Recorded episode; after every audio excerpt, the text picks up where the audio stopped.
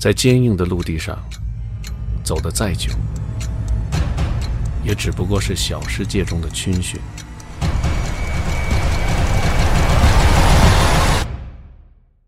因为这个世界三分之二的表面覆盖着柔软。在这个星球上，百分之七十一的地方全都覆盖着水。那在水的下面，其实是有着另外的一个世界。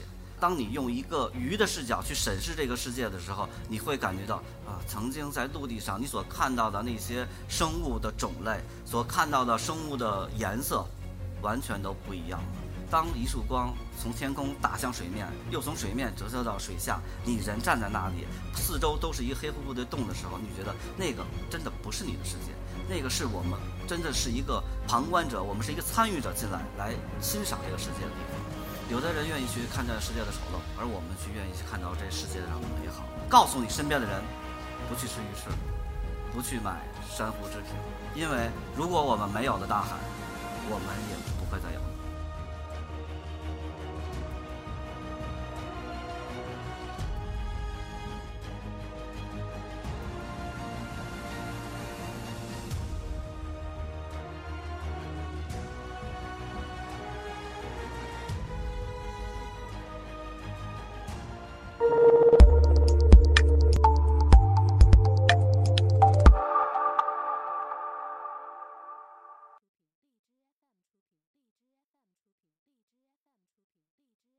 大家好，我是一个 Talks 的讲者难忘。今天想给大家来分享的故事呢，是另一个世界的故事。我们作为人类，是一个本本分分的陆生动物。从我们出生到我们接下来生活的几十年，都会在陆地上，也就是在你踩到的石头的上面之上，去看到所有的景物，跟所有的人进行接触。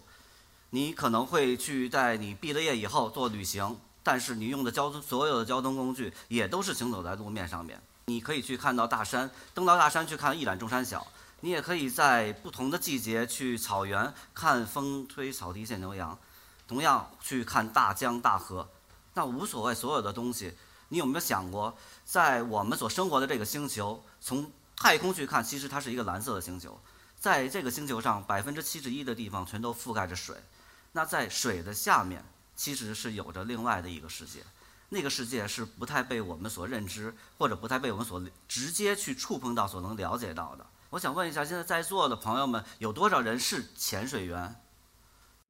哦，OK，好，不多。那有多少人在曾经去浮潜过？OK，也不太多。我们生活在陆地上，我们会有重力的去在陆地上进行行走，但是当我们潜入到水下，你将会。第一个感觉到的是什么呢？是你的所有的失重感全都没有了，你看到的整个世界变成了一个全方位的三百六十度的一个世界。那在那个世界里边，它真正的才是鱼的世界。那当你用一个鱼的视角去审视这个世界的时候，你会感觉到啊，曾经在陆地上你所看到的那些生物的种类，所看到的生物的颜色，完全都不一样了。可能你的身边的朋友会去告诉你潜水有怎样怎样的好，潜水是多么多么的迷人。但现在，其实我想告诉你，潜水是可以安排在你接下来的人生里边的一个小目标，而且这个目标很容易，它只需要你和你去学驾照一样，去学一个潜水证，你就可以到世界各地进行潜水了。但是水下到底是什么样子的？只有我们那第一次把所有的衣服都换好，冲到海下。看到海沟里边鱼的时候，当时我确实是被震撼住了，因为我觉得那个是我看到的一个鱼缸，真真正正的是一鱼缸，蓝色的鱼缸，里边有五颜六色的无数的鱼，它是围绕着你的，你不管往你身边的哪个方向去看，你都可以看到它们，而且你还可以看到珊瑚，看到海龟。在那一次的行程里边，我们一共去了四天，去了。叫伊呼鲁的那个小岛，其实那个小岛很小很小，一共只有十一间还十二间房间。每天一睁眼，我就会围着那小岛开始浮潜绕，每天绕三圈儿。每天看到那东西都是不一样的。你今天看到的那个小丑鱼是这个样子，明天可能那小丑鱼会跟你互动的是另外一样一个样子了。但是有一些遗憾的地方是什么？浮潜会离他们还是很远的，我们没有办法近距离的接去接触。直到有一天在潜在浮潜的时候，发现水下很深的地方有往上有的气泡，气泡打上来了以后，我突然发现底下有两个人在底下，他可以比我离生物更近，他可以在下边近距离的面贴面的看到底下的珊瑚。我想玩玩这个东西，他说：“哦，你你不能，因为你没有执照。”我才知道，哦，原来玩这个东西是需要去学习的。所以从那回来之后，我们就去学习了潜水。那学习的潜水过程中，真的像刚才说的那样，和你考驾照一样的容易，并且比你考驾照要有意思的多，因为它就是一次旅行。考证的过程中，你就可以把你曾经对海的认知做了一次重新的梳理，或者一次颠覆性的梳理。那当有了潜水证以后，你会是什么样子呢？那再也不会像当时马尔代夫。那个样子，我们只是去跳岛玩玩酒店，在沙滩上走一走，拍一拍路面上的照片，肯定不会还是那样的。那最远的地方，我们去到了南极。那南极干嘛？看企鹅。其实南极是一个很不真实的一个世界啊，这也是另外一个世界。就觉得那个世界就不应该有人类的存在。你到了那里，踩到南极大陆的第一刻的时候，觉得整个空气中的清澈度。你听到的声音，你看到的景物，几乎和你曾经的认知完全是不一样的。那到那里，因为潜水，我们想去看企鹅，在那里有，我们去那里看；想到那些水下去看企鹅、去捕鱼等一系列的场景。最漂亮的是什么呢？是珊瑚，而且在珊瑚是在水下最基本的一个生态圈，在旁边会围绕着很多的鱼群在和你进行交流，并且当你用鱼的视角去审视你的同伴。在水下看他们的时候，你的心情是不一样的，而且呢，很重要的一点，在水下我们不会再说话，我们只能听到的是我们自己的呼吸的声音，没有其他任何的掺杂的声音了。你所能够专心致志的做的事情，就是踏踏实实的在那里潜水，就像这张图片里那个潜水员一样，他好像是无所事事。如果说这样无所事事，你在路上的话，你会觉得这人很呆的；但在水下，你可能就会看着。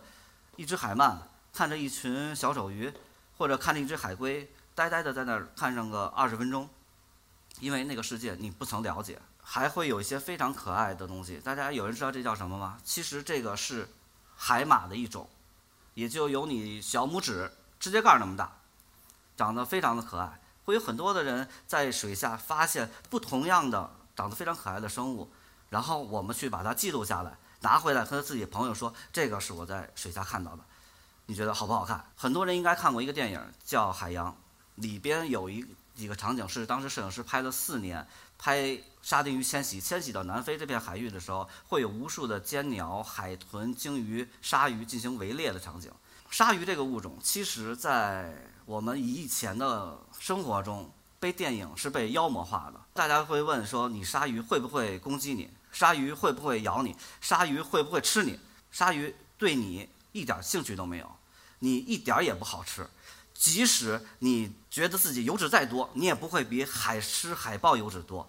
你不是它生物链上的任何的一个环节。但是，鲨鱼它是一个很害羞的动物，因为我们人类，当我们有有一些气瓶的装置下水了以后，对他们来说这是一很可怕的。为什么？可能大家小时候会画画。老师会告诉你画鱼，然后画完鱼以后，那鱼嘴前面画好小气泡，然后说啊，这个鱼画完了啊，就这个样子，然后交作业了。但实际上，当你潜到水下，你发现只有你在吐泡，剩下的所有的东西都不吐泡。那有一些个别会吐泡呢，是什么？海豚、鲸，这些用肺来呼吸的，它们会吐泡。剩下你看到那些所有的你小时候曾经画过的鱼都不会吐泡的，而且这个泡泡对他们来说是太可怕了。他们一看到你就躲开了。潜水还可以看到你在真的在把陆地上的场景搬到水下的时候状态。水下的森林覆盖以后，它会有光线打下来，打到水面里头，你看到的就和你陆上的场景是完全一样的。你在森林穿过的时候会看到无数的光打在森林的地上，在水下同样是有这样的场景，非常的漂亮，并且是一个很不真实的一个场景。当一束光从天空打向水面，又从水面折射到水下，你人站在那里，四周都是一个黑乎乎的洞的时候，你觉得那个真的不是你的世界，那个是我们真的是一个旁观者，我们是一个参与者进来来欣赏这个世界的地方。我们是希望通过我们的努力，或者我们记录下来的影像，让更多的人去了解海洋真正是什么样子，让他们来和我们一起来热爱海洋。因为只有热爱，才会有保护。而且我们会去传播那些好的东西，就像《西部世界》里说的那句话：有的人愿意去看这世界的丑陋，而我们去愿意去看到这世界上的美好。告诉你身边的人，不去吃鱼翅，不去买珊瑚制品，因为如果我们没有了大海。我们也不会再有了。谢谢大家。